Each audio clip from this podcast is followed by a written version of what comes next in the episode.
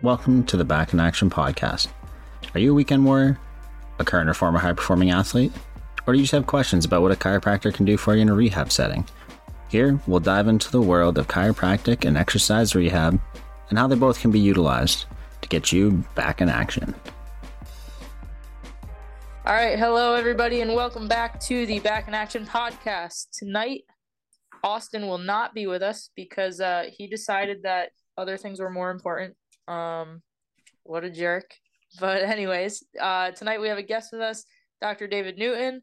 Um, he's gonna give a brief intro, and then we're just gonna dive right into things because we have a lot to unpack tonight. So go ahead, David. Without further ado, take it away. Okay, uh, so as Bridget said, I'm Dr. David Newton. I'm a chiropractor practicing out of the Denver, Colorado area. Uh, I graduated from the University of Western States back in 2013. I've been practicing out here since then. Um, big part of my practice as a chiropractor has really been trying to change the general public's perception of what this profession can be and trying to implement different different techniques as far as trying to get people better. I'm a huge proponent for movement. I'm a huge proponent for people taking an active role in their recovery and their own health and really just trying to create a shift as far as how people view this profession as not just back crackers, but more so people that can help in many ways with patients that are dealing with musculoskeletal type issues. So that's been a big passion of mine is to not only help people, but help to educate other practitioners and other people in this same space uh, in ways to, you know, further their careers as well.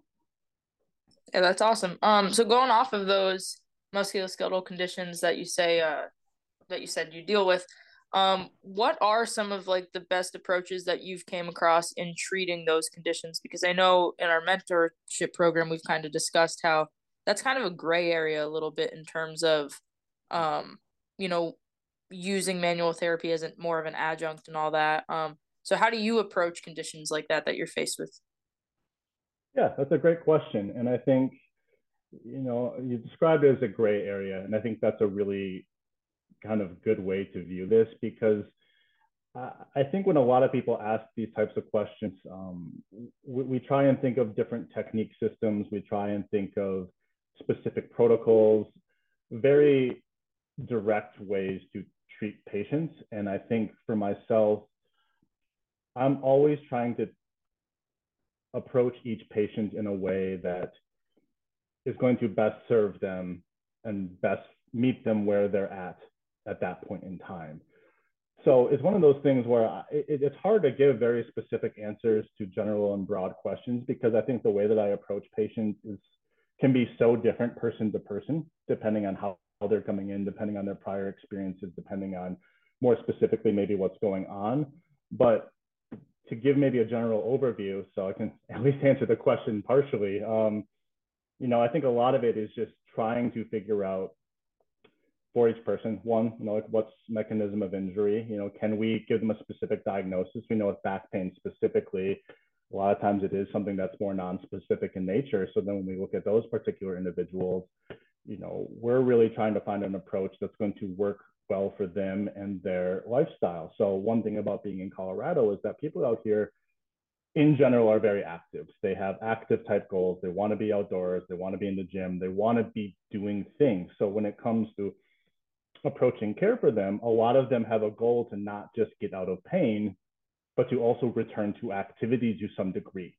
So the nice thing about that for me is it oftentimes gives me a very clear direction in the way that we're going to approach things. And it's not going to be something where manual therapy is going to get them there. It's something where we're going to have to incorporate movement in some capacity to help facilitate towards their goals. And I think that's such a big thing in my care is there's nearly always an active proponent.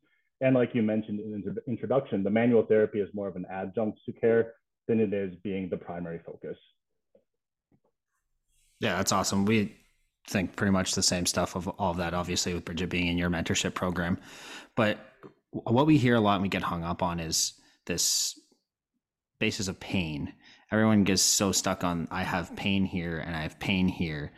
But how do you get your patients to kind of shift that focus away from being so hung up on their pain and not so much onto their like dysfunction almost right uh, that's a that's a tough question and depending on the person. I think it can happen relatively quickly. It could be weeks or months worth of conversation to get them to that point where they can kind of step back and really look at the thing from a wider perspective. Because like you just mentioned um, you know the primary reason a lot of people will come in is the pain right? That, that, that's i hurt. It's affecting my life probably to some capacity. I want to stop hurting. That's kind of i think where a lot of people come in. They have this tunnel vision surrounding the pain. So being able to have purposeful and constructive conversations with them is is is pretty much the direction we always lean into. And uh, again i wish i could give very specific answers to, to this question but it's one of those things where i think if you can really start to talk to a patient and you can really get them to open up to you and talk to you about how that pain is affecting their life. It's whether it is something active whether it's family stuff they can't pick up their or play with their kids things of that nature. You start to see the things that i think are really important to them outside of the pain. And if you can start to shift the conversation to well you know we're obviously trying to help with the pain. We want that to go away but maybe if we can start to track how these other things are doing as well they start to see the importance more so maybe of functionality on a daily basis as opposed to just the pain. And i think that's such an important conversation to have is to figure out what is important to the patient outside of the pain or what is the pain or how is the pain negatively affecting them. And when we do that and they open up to us it, it allows us to shift their focus to some other things. And if we can see improvements in those areas sometimes the pain can persist but it just doesn't matter as much to them anymore because they can see the improvements in these other areas so i'm going to kind of ask a question based off of what we i think it was week three we discussed this i don't know mm-hmm. if someone you might have proposed it as a question actually Okay. Um, with the patients that come in as like let's say it's just a new patient, how do you deal with the patient that says, "Well, my last chiro, he would X-ray me to show me what specifically was wrong with my spine." I loved this point; like it got me so into the topic. But like, so they said my last chiro, he would X-ray me and he'd show me specifically what was wrong with my spine. You don't do X-rays, so how do you know what's wrong with me? So how do you go about like explaining or educating the patient on why this is like not a very up to date concept anymore? Yeah, that, that, that's a tough one because a lot of people will have come in with previous chiropractic care, and a lot of times that will have consisted of imaging to some capacity and probably language that maybe some of us are more so trying to avoid these days. Um, it's one of those things where similar to my last point, I think this really starts in the sense of having conversation and then also educating the patient on why we might take x-rays or any imaging and how that wouldn't necessarily or maybe not affect how we're treating people. So I think people have maybe you know had an x-ray, they've had lines drawn all over it. People are like, oh, this is your luxation, this is where the problem is. And you know, the wording I'll use now is not the wording I'd probably choose to use with the patient, but to some capacity, it has to be that, you know, it's okay to have a quote unquote abnormal looking spine. That's just normal, right? There is no such thing as an ideal spine, a perfect curvature, things of that nature. So I, I think you know, I always go back to some of these examples just to get people to realize that our bodies aren't supposed to be symmetrical and aligned. And it's you know some of them are one, our bodies are not symmetrical, right? If you split us right down the middle, one side is going to look different than the other. We're dominant on one side. Like if you played any type of sports, you probably were dominant on one side for some type of movement compared to another. So in that regard, I'll ask people, like, do you think that it makes sense that one, that we should be in perfect symmetry at all times. Because I think when they talk about subluxations and getting ourselves aligned, that's kind of one of the most foundational things that they're always after. We want curvature here, we want alignment here, all these things. So we're going off this very mechanical model that doesn't make sense for a human body and the way that we live our lives. So a lot of times I'll propose questions like that to get someone to realize for themselves that that idea doesn't make sense Because to me, if we sit here and just say, no, they're wrong, this is the way that it is, and we just start spinning off all these facts and you know, basically tell them that the care they received before was a bunch of crap and their chiropractor was full of crap and all of these things, we come off kind of looking like an asshole because we're just like, we're this new person. They don't know us yet. We're talking down on someone they've seen before, whether we're what, right or not. I don't think it really matters because they may have had a fantastic relationship with their previous practitioner. Maybe they moved to the area and they're just trying to find someone new. And now we're shitting all over the person they saw before uh, we've talked about this in the mentorship group. I don't think that's going to work very well for you. You're going to kind of look like a jerk. So to me, if we can bring up some of these points, ask questions to get the patient to come to these conclusions on their own, now they're like, oh, like I guess that does make sense. Or maybe it doesn't matter so much that I have a very mild scoliosis here or that my shoulder moves differently than that side. And now I kind of see why maybe that picture doesn't make as much sense for me because these things that might show up as quote unquote abnormal maybe that's just normal for me. So to draw them or to lead them to that own conclusion, now I think I can start to have conversation around maybe some of the points that I want to make but can't make until they're aware of kind of my thought process in treatment. Gotcha. Um, kind of going off of that. So, as I'm going to take a different approach for more of a business owner perspective, when you talked about how patients like they don't want to be told not that they don't want to be told, but they don't want to be told that the person they were seeing was wrong and what you're doing is completely right.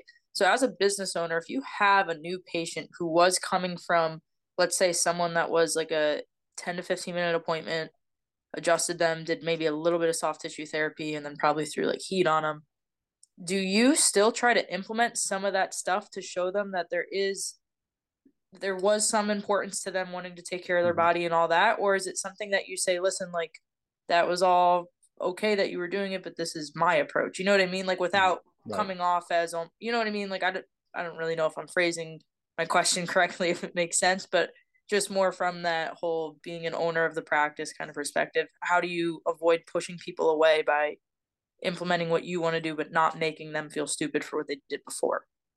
Sure. No, that, that's a fantastic question. And this is one that I'm sure I've messed up many times throughout my career where I was probably way too straightforward with the I wanted to approach things and did not take the patient's thoughts and considerations into consideration for myself when we were trying to plan the approach that we were going to take. Because i think you know again this is something that we've discussed in the group but to a degree we have to meet the patient where they're at.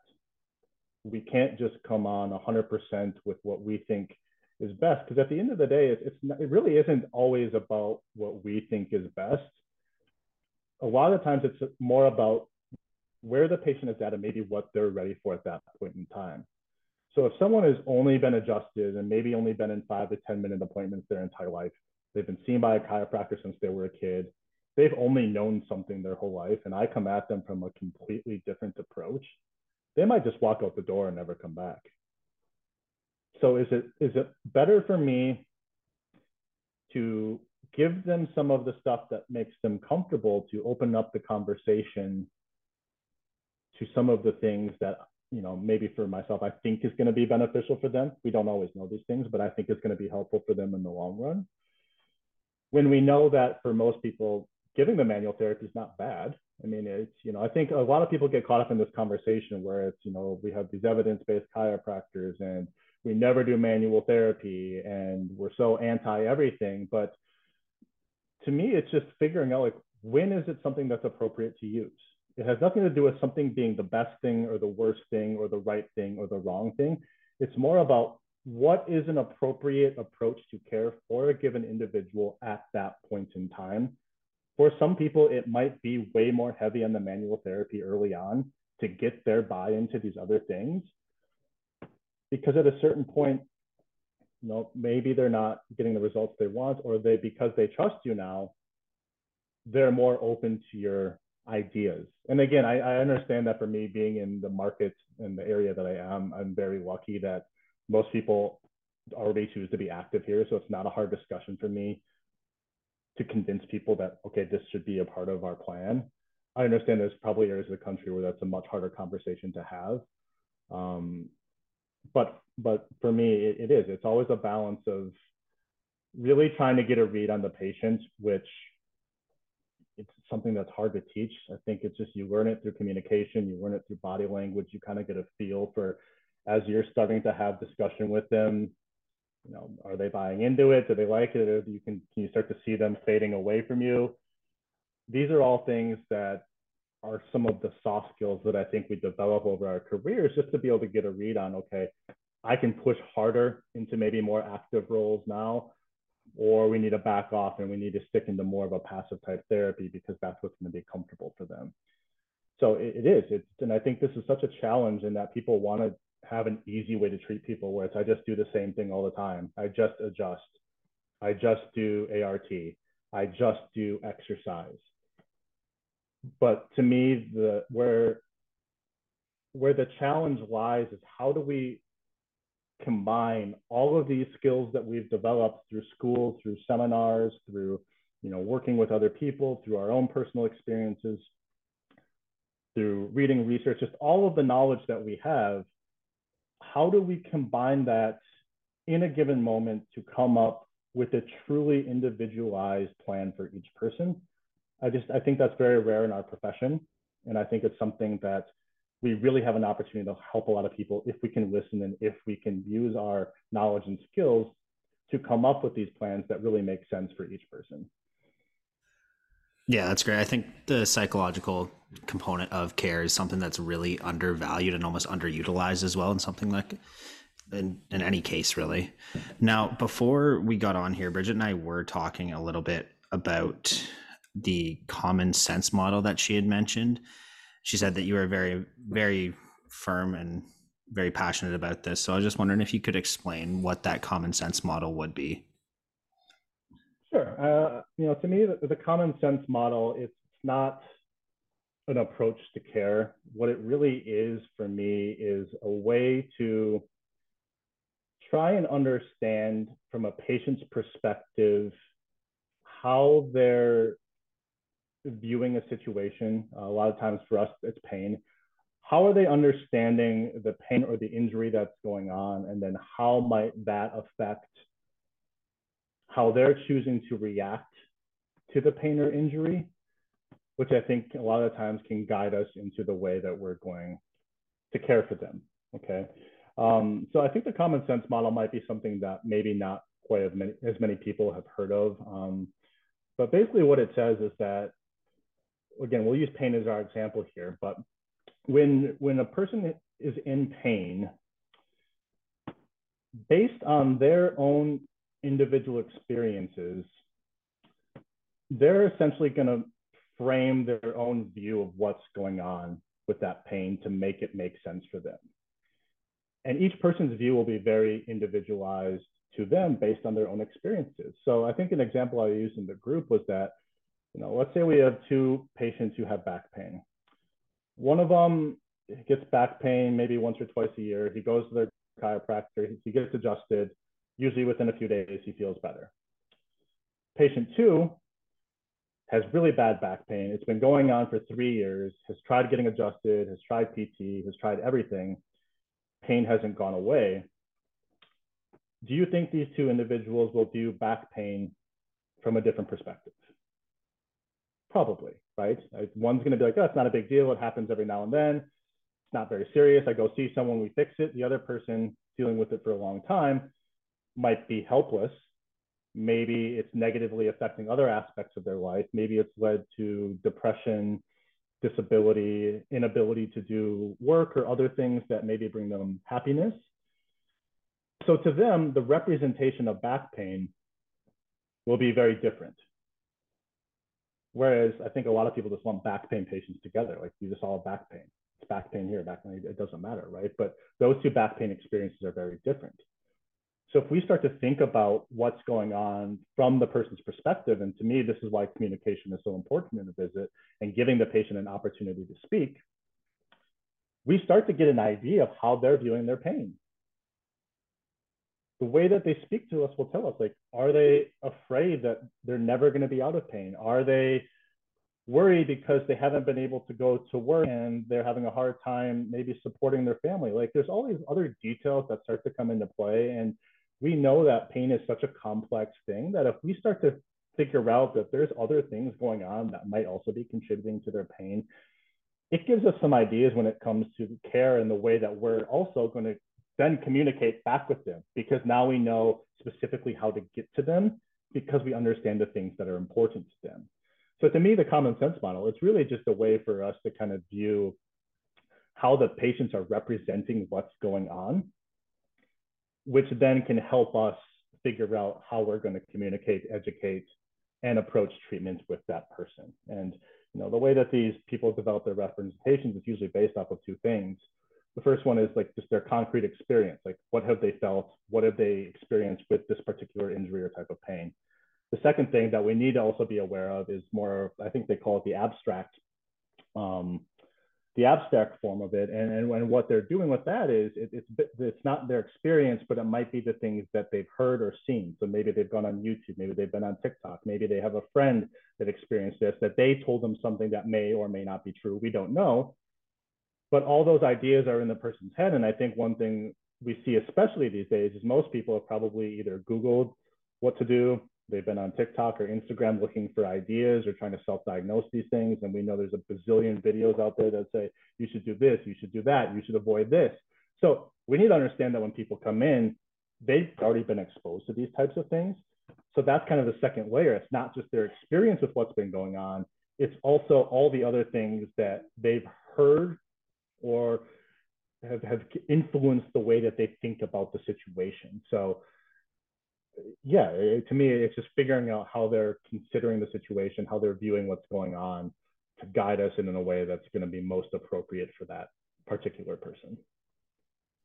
It's funny because this, that literally that last little bit you just said um, had a lot to do with what I just dealt with today at the VA. Um, we had a patient who she came from an outside chiropractor and she literally came in and she told us she was like i wasn't in significant pain until i saw my chiropractor about three weeks ago. And she was like it was my first time going to see him ever. He x-rayed me. He told me my cervical lordosis was reversed. Uh, he told me and this is all off an x-ray by the way. This next part he goes he must have told her that she had like three disc bulges and then she came in and she was just like yeah so like now i'm in a lot of pain and like my doc today was just like well wait, you just said you weren't in pain before you saw him and all he did was took an x-ray, now you're in pain. And she goes, well, did you hear everything I just said? And she like immediately associated like everything he said with like, I should be in pain. So like now because he said that, like her whole like how she conceptualized everything was just like, okay, this is so bad, so I'm in pain. And like we did all these tests with her and everything. We tried to show her that like, listen, like it, it's not as bad as you're thinking it is, but she was so convinced now. She was just like, no, like like it's bad. Like he told me all this. And it even was to the point that like the doc that my doc at the va was just like i don't even know why he told you you have bulges. Like you got an x-ray done. Like he can't even read that on an x-ray. And she was just like no that's what he said. And like she was so stuck on it. So like yeah that's why I, I think it's huge that you brought this up because i think that this episode will be good for a lot of patients too if like any you know just like regular active people are listening to it um just because like that stuff can happen and outside factors can definitely play a huge role in how they almost convince us of what we should be feeling, you know? Yeah, I think it's pretty it's pretty eye-opening when you have an experience like that and you see someone who's in pain pretty much only because somebody said something to them. Right? We talk about this, we see this in the literature all the time about the nocebic effects of language and communication and just maybe environment for certain patients and how we can literally make people have pain just by saying things and then to see that in real life with a real patient you know i think sometimes we have this disconnect with like what we read in the literature and it never really matches up exactly with what we see that happens all the time but sometimes you see things and you're like oh my gosh this is exactly what happened is this other practitioner made up a bunch of stuff that you know is probably not true but or they worded things in a way that were very threatening that made someone feel awful and then they manifest pain and this goes just it's another way to point to the complexity of pain that it's not just harm. It's not just injury. It's not just tissue damage. It can be so many other things. And I think hearing examples like that really goes to show us how complex in nature it can be, but how dangerous it is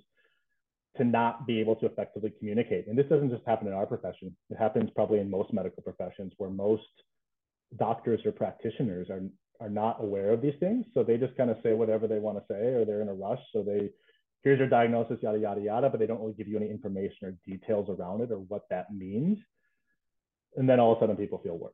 So it's, it's and then I don't I don't say it's exciting, but like it's it's it's interesting to see these things in real life because you you really get to see the power of of, of language and communication. Yeah, and I mean, as we've talked about in the mentorship, like communication is obviously such a huge component to all of it, and it's something that I think uh, in school you don't realize how big it is because you're always just like thinking about like how to diagnose, looking for red flags, all that, how to be a good chiropractor rather than a good clinician. Um, so speaking of your mentorship, can you just talk about um, just talk about the mentorship a little bit and what the future holds for that because i know i've had a few people who when i've reposted your stuff they've kind of inquired about it um mm-hmm. and not that like i didn't know what to tell them but it was just more of like a kind of stay tuned kind of thing just so like mm-hmm. um that they you know they don't just like drop the idea altogether so just tell our mm-hmm. viewers a little bit about um, what the mentorship's about and yeah what the future holds for it sure um so the clinical concepts mentorship was it's an idea I'd had for a while. I, I think I just didn't know how I wanted to approach it because to me, what it the mentorship group is really all about is trying to create a group where like-minded clinicians can come together to maybe learn some of the things that you didn't get in school, to share ideas, to talk about different strategies and ways that we can really improve our overall ability to provide high level patient care. So to me, it was more about developing things like critical thinking skills, you know, talking about different treatment strategies, talking about really anything that can we can say is related to, to patient care. And the reason I wanted to do this was because when, when I looked around for me, especially when I graduated, so again, I graduated back in 2013 and starting fresh in 2014, I went right into st- starting my own practice. And at the time, social media wasn't nearly as big as it is now. So when I was looking around and trying to grow personally, I didn't know what to do other than to take seminars. And I took a lot of things that maybe helped a little bit, maybe looking back didn't really help at all. But like that was the exposure that I got to continued learning after school so to me, like I know that what you're getting in school right now is, like you just said, it's preparing you to be a chiropractor, like what, what most people would think of as a chiropractor, right? But not so much beyond that, not developing in some of these other areas where we know can be really important to be a strong clinician at the end of the day. So I'm not going to sit here and say that I'm the world's foremost expert in this area. I'm learning stuff every day. I mean, to me, that's a good thing. Like I, I, I, I, want, I never want to feel like I'm there because that just can't happen, right? There's always new stuff to learn.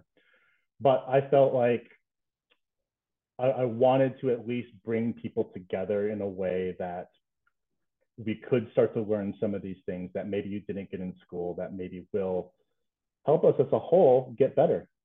Because I've learned some stuff from you guys along the way too. And to me, that's what this is all about. It's about having a positive change in this profession and getting more, especially chiropractors, but this probably applies in some other fields too, but especially chiropractors to start to think outside of this very small box that for whatever reason we continue to try to work within. You know, I mean, I look at where our profession came from, and is the story a little bit crazy? Yeah, it is. Were we doing whack stuff back then? Yeah, but I mean, to me, it's like you look at Western medicine in the late 1800s. I'm sure they were doing a whole lot of crazy stuff too, right? But what's the difference? they have consistently evolved over you know the last 130 years where i'd say we've evolved very little over that period of time and with the availability of just science and research and learning resources these days there's no excuse for us to not move past where this profession originated and i think that's where a lot of people want to continue to live and it's just you know, does our profession need to split into two sides? I don't know. Will we ever do something like that? It, it's hard to say, but to me, it, it's such a challenge because what you're taught in school, it, it really gives you a strong basis. Like if that's all you're going to do, you're just so underprepared to really work with people in the real world. But I think that you know where the, the problem we run into is that we know that a lot of back pain just resolves on its own. We know that adjustments for a lot of people feel good. So people keep coming in, you keep adjusting them, they keep feeling good. At the end of the day, you think you're doing a good job. I don't say you're doing a bad job. You know, you're, maybe you're helping them out on a particular day, but are you in a position where you could do better? Or there's patients that come in that you couldn't help because all you did was manual therapy and you didn't understand any other approach to take with them. And and for me, like that's where my practice has kind of evolved to. I see very few acute patients these days. Most of my patient base right now is, is chronic pain.